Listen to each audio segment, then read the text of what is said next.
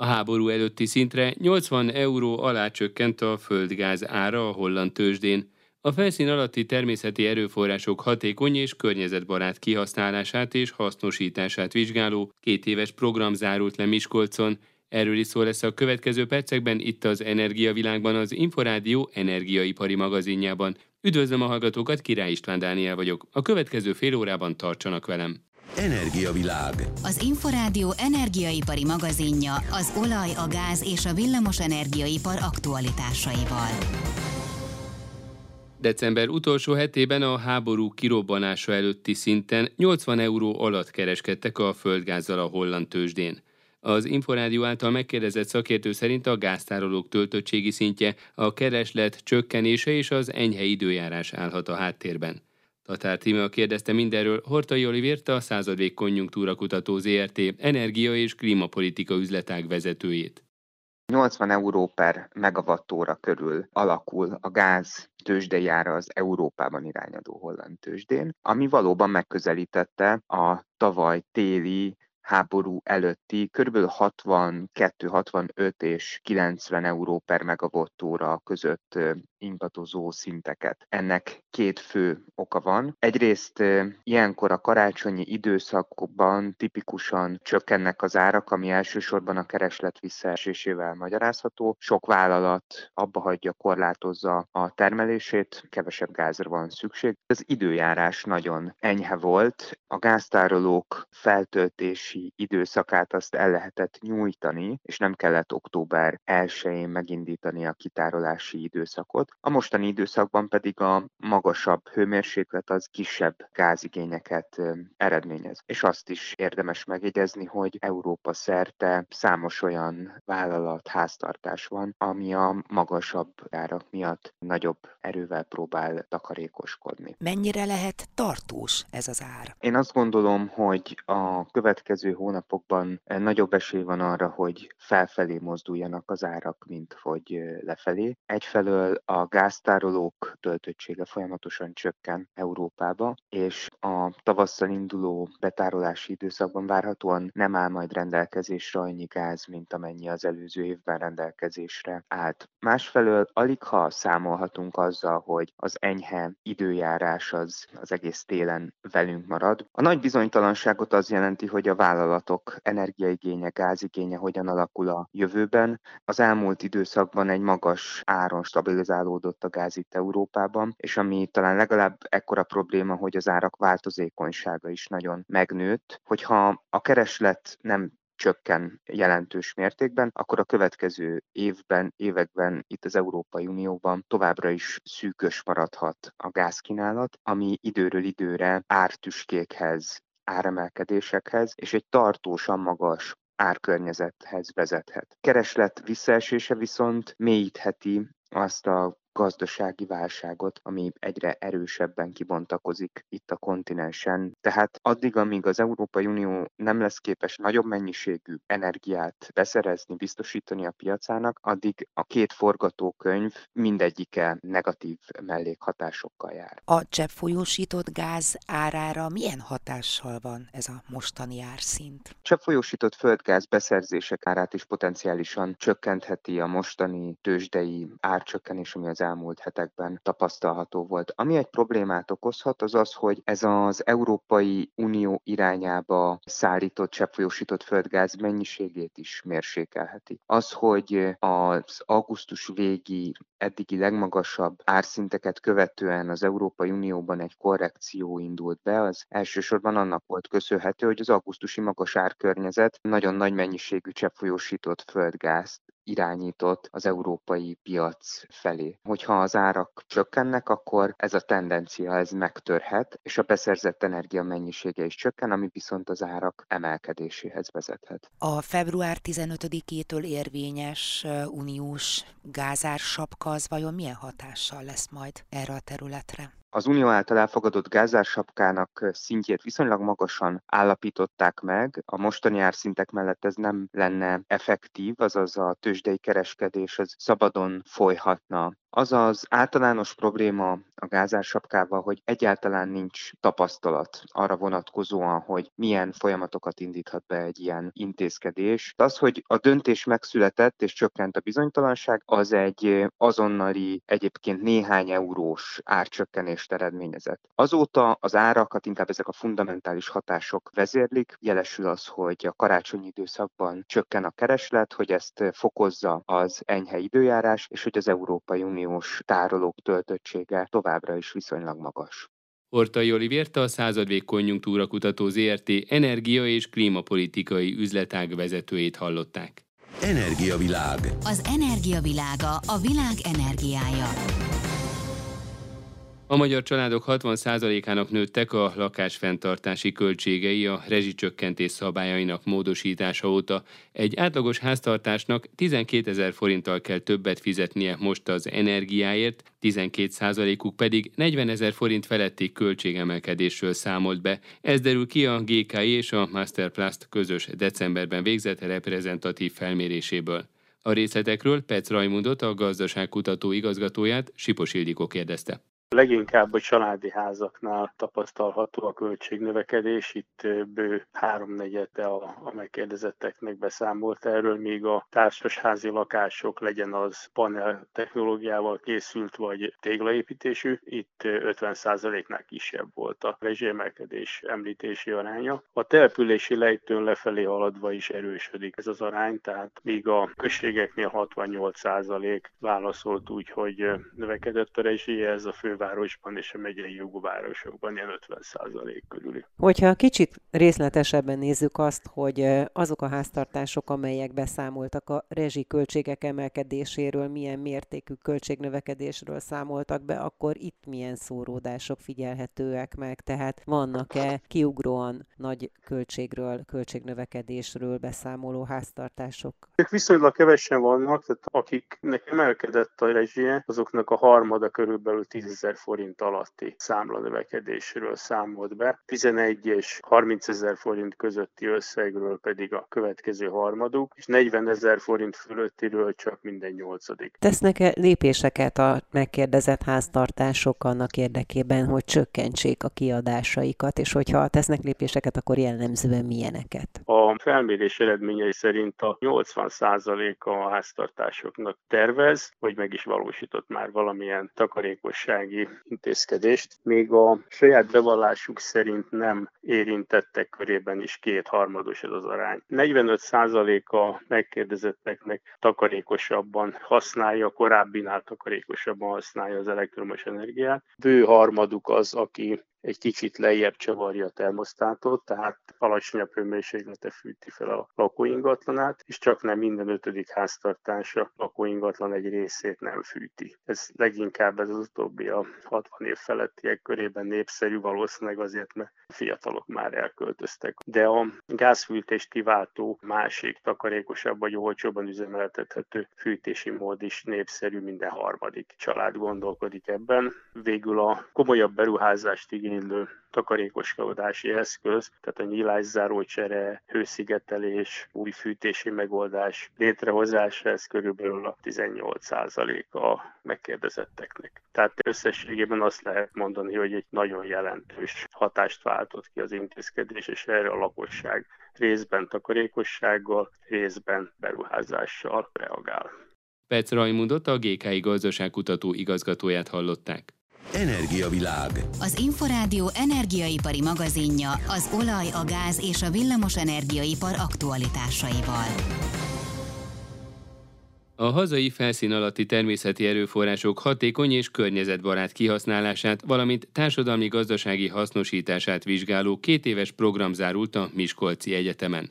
A projekt keretében a nyersanyagkutatástól az energiabiztonság kérdéskörén át az önellátás fokozásához szükséges technológiák fejlesztéséig több területet is vizsgáltak a kutatás résztvevői. A konkrét eredményekről, illetve az érintett területekről Madarász Tamás docens, a Miskolci Egyetem Műszaki Földtudományi Kar Környezetgazdálkodási Intézetének vezetője, a program menedzsere beszélt az Inforádiónak. A felszínalati természeti erőforrásoknak a jelentősége az közismert az iparban, a gazdaság fejlődésében. Talán a, a leginkább ismert az elmúlt évtizedekben az az, hogy az IT-ipar fejlődéséhez rendkívül fontosak bizonyos nyersanyagok, úgy hívjuk őket, hogy kritikus ásványnyersanyagok, és az a furcsa helyzet alakult ki az elmúlt évtizedekben, hogy ezeknek az erőforrásoknak a nagy része az egy elég szűk gazdasági érdekcsoport kezében összpontosul. Magyarország és Európa ezen a téren kiszolgáltatott. Olyan nyersanyagokról van szó, amelyek a félvezetőipar, az IT-ipar fejlődését kiszolgálják, és ezek nélkül megakad a fejlődés. Ez egyik terület, de van más terület is, például az energia hordozó kérdése. Különleges érdekesség ennek a projektnek, hogy a projekt futamideje alatt ez a kérdés, az energiahordozóknak a kérdése az a laikus közvélemény számára is teljesen egyértelmű lett, hogy minden fontos fejlődés területén. Hat modulban foglalkoztunk ezekkel a kérdésekkel, a hagyományos energiahordozók, foszilis energiahordozók jobb kihasználása mellett a geotermikus energiahasznosítással, valamint nem csak elsődleges nyersanyagok, hanem úgynevezett másodlagos nyersanyagokból haszonanyagok kinyerésével is foglalkoztunk. Értsük ez alatt a hulladékokat, ipari hulladékokat, meddőhányókat, amelyek Magyarországon is rengeteg haszonanyagot rejtetnek magukba. Korábban ezek az anyagok értéktelenek voltak, például évtizedeken keresztül kibányázott szén meddőket nem vizsgáltak, vagy csak nagyon kismértékben vizsgáltak olyan anyagokra, például germánium, ami ma egy nagyon értékes haszonanyag lehet. Vagy Magyarországon nagy mennyiségben tárolt vörösiszap, ami egy kellemetlen, lúgos, tixotróp zagy, több tucat olyan haszonanyagot rejt, amely ma a piac és az ipar számára elengedhetetlen. Ez olyan technológiai fejlesztések szükségesek, amelyek korábban nem álltak rendelkezésre, és ilyen eljárás technikai fejlesztéseket folytattunk a Műszaki Földtudományi Kar Miskolcon, az Anyag és Vegyészmérnöki Kar, illetve a gépész kollégák bevonásával.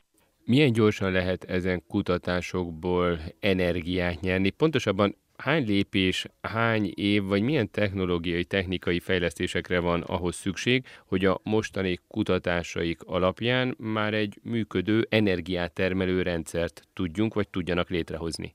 Ugye különböző fejlesztési irányokat indítottunk el, és ezek más-más technológiai fejlettségi szinten vannak. A kérdés azért nagyon fontos, mert a projektnek is az a címe, hogy társadalmi hasznosság növelő fejlesztések. Tehát ezeknek a kutatásoknak akkor van értelme, ha ezek kézzelfogható gazdasági vagy társadalmi eredményt hoznak a magyar lakosság számára, és ez az elmúlt egy évben pedig még inkább felértékelődött. Ezek között vannak olyan kutatási eredmények, például amit anyagmérnök kollégák végeznek, amelyeknek az eredményeit ma a svájci CERN-ben bizonyos alkatrészeknek a fejlesztésében már félüzemi szinten használnak, tehát egy lépéssel van az ipari bevezetés előtt. Vannak olyan fejlesztések, amik évtizedek óta működtek, de például az energiapiaci változások miatt, vagy trendek miatt ezek háttérbe kerültek, és most újból előtérbe kerülnek. Ilyen fejlesztés például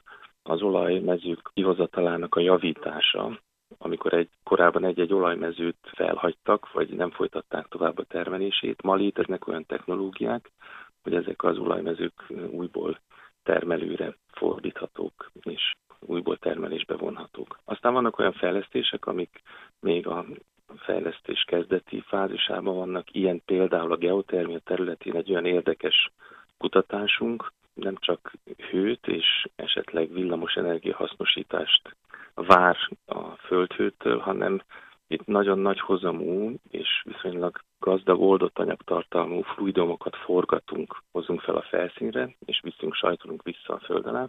Például, hogyha ezekben vannak értékes oldott haszonanyag, például lítium, akkor ezek felszínen leválaszthatók, ezzel csökkenthetjük a kockázatát egy-egy ilyen beruházásnak, vagy a megtérülését javíthatjuk. A Miskolci Egyetem ebben a projektben is, illetve más nemzetközi projektekben is részt vesz ezzel kapcsolatos kutatásban, ami 2030-ra ígér félüzemi szintű eredményt. Madarász Tamást a Miskolci Egyetem docensét hallották. Az intézmény több éves kutatási programjában konkrét energiahatékonyság növelő javaslatokat is megfogalmaztak, ezt már Szűcs Péter egyetemi tanára, Miskolci Egyetem általános rektor helyettese, a program szakmai vezetője mondta. Ezt a kutatási programot majdnem három évvel ezelőtt kezdtük, és akkor nem is gondoltunk arra, hogy itt a záró események kapcsán mennyire komoly aktualitások lesznek. Tehát igazából véve ennek a pályázatnak az eredményei a legjobbkor születtek, hiszen ugye a, látva a világ folyamatokat, illetve azt, hogy Magyarország kormánya is nyilván próbál különböző intézkedéseket tenni az energia, a nyersanyag helyzet kezelésére vonatkozólag.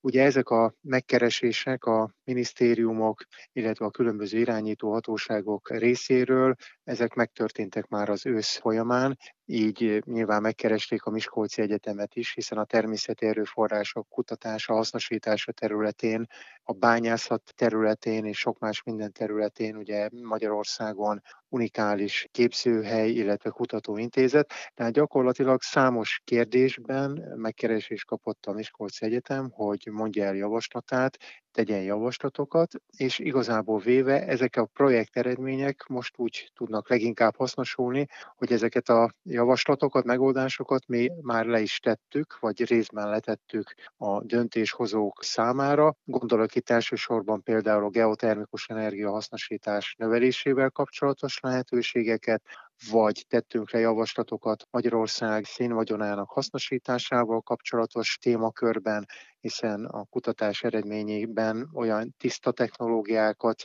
szén felhasználási technológiákat dolgoztunk ki, amelyek nyilván Magyarország jövője szempontjából fontosak lehetnek, de javaslatot tettünk ki például arra vonatkozólag, hogy a kritikus elemek ellátottsága területén hogyan javíthatja hazánk a pozícióit, vagy javaslatot tettünk arra vonatkozólag is, hogy számos kőbányánk van, ásványi nyersanyagokat termelünk, zeoletokat, agyagásványokat, hogy ilyen típusú termékek esetén például szemcseörléssel vagy intelligens feldolgozási technológiákkal hogyan lehetne ezeknek a hazai nyersanyagoknak az értékét növelni a különböző feldolgozóipar számára. Tehát egyrészt döntéshozatali oldalon tettük le ezeket a javaslatokat, másrészt jó néhány céggel is kapcsolatban álltunk, ezek cégek számára ezeket a javaslatokat letettük, illetve hát reményeink szerint folytatni is tudjuk majd ezt a kutatást, csak most egyelőre meg kell várni, míg újabb kutatási felhívások lesznek majd közzétéve. A szénvagyon hasznosítását említette, azonban a szenet, mint a legpiszkosabb energiahordozót tartjuk, vagy tartottuk számon. Hogy lehet mégis a jelenkor kihívásainak megfelelve hasznosítani ezt a nyersanyagot? Hát ugye most van egy prompt beavatkozási dolog, hogy egyrészt a lakosságnak valamilyen módon fűtenie kell, Ugye itt volt ugye egy fával kapcsolatos program, hogy a lakosság tűzifához hozzájusson, illetve bizonyos területeken, ahol lignitbányászat vagy barnaszén bányászat folyik, itt is van egyfajta program, hogy a lakosság egy töredékének ugye e, közvetlen szénellátását való biztosítása. A, természetesen tehát a hazai szénvagyon, amely egyébként rendkívül jelentős, és sok-sok tíz évre, száz évre e, elegendő, nyilván már nem az erőművi hasznosításban kell gondolkodni, tenni, hogy eltüzeljük a szeneket, és villamosáramot termelünk belőle, és jelentős széndiokszid kibocsátás történik. Nem, nem, nem erről van szó, hanem ezt a szénvagyonnál, ahogy említettem, olyan jellegű tiszta szén technológiát lehet alkalmazni, amelynek kapcsán a szén gyakorlatilag egy környezetbarát technológia felhasználásával, például üzemanyaggá, metanol alakítható, vagy a szén olyan vegyipari alkotóelemekké alakítható, amely a vegyipar számára nagyon fontos belépő alapanyagot fog jelenteni, tehát a szén kapcsán egyértelműen ez a környezetbarát, tiszta szén technológiás megoldásokban gondolkodott a projekt, és ilyen típusú javaslatok kerültek kidolgozásra. Ezen folyamatoknak az energiamérlege pozitív? Megéri tulajdonképpen ilyen zöld módon használni a szenet? Nyilván a gazdasági kérdés az minden egyes típusú kutatásnál, vagy alkalmazott kutatásnál egy kulcskérdés, tehát teljesen jósan kérdezi meg azt, hogy egy adott módszer vajon alkalmazható-e, ezt természetesen mindig mellé tesszük, viszont nyilván azáltal, hogy mennyire megemelkedtek a világpiacon a különböző nyersanyagoknak, különböző energiahordozóknak az árai, értelemszerűen olyan technológiák, amelyek korábban esetleg nem voltak gazdaságosak, hiába voltak mondjuk környezetbarátok, de olyan drágán történt volna mondjuk az előállítás, amely ugye ezt gazdaságtalanná tette volna. Ez a helyzet nyilván megváltozott, és alapvetően természetszerűleg csak olyan javaslatokat, technológiákat tettünk le cégek számára, illetve szakmai döntéshozók számára, vagy a kormányzat számára, amely egyértelműleg gazdaságilag rentábilis, és az ország jelenlegi helyzetén mindenféleképpen segít. Hogyan folytatják ezen kutatásokat? Mondta, hogy jóval több mint két éve kezdték meg. Van még mivel foglalkozni? Pontosabban ezen projekten belül vannak még olyan részterületek, amelyeket folytatnak? Igen, természetszerűleg, mikor ez a program elindult, akkor mint egy majdnem három éves időszakkal, akkor szó volt arról, hogy lesz lehetőség folytatásra. Egyrészt bízunk abba, hogy ilyen jellegű pályázat kiírásra kerül, hiszen egyrészt nyilván eljutottunk bizonyos területeken konkrét javaslatokig, konkrét technológiákig, konkrét megoldásokig, de nyilván egy kutatás esetében újabb és újabb megoldandó vagy finomításra váró feladat részek van, vannak, tehát értelemszerűen rendelkezünk a következő időszakra is olyan jellegű kutatási elképzelésekkel, amelyet a Miskolci Egyetemen a kutatótársainkkal vagy cégek bevonásával értelemszerűen szeretnénk tovább folytatni. Tehát mi ugrásra készen állunk arra, hogyha egy ilyen jellegű pályázati kiírás a tématerületi kiválósági program keretében meghirdetése kerül. Egyrészt megvan a kutatási elképzelésünk, másrészt ezen pályázaton kívül a megkapott kutatásaink során egyrészt nemzetközi pályázatokban is gondolkodunk,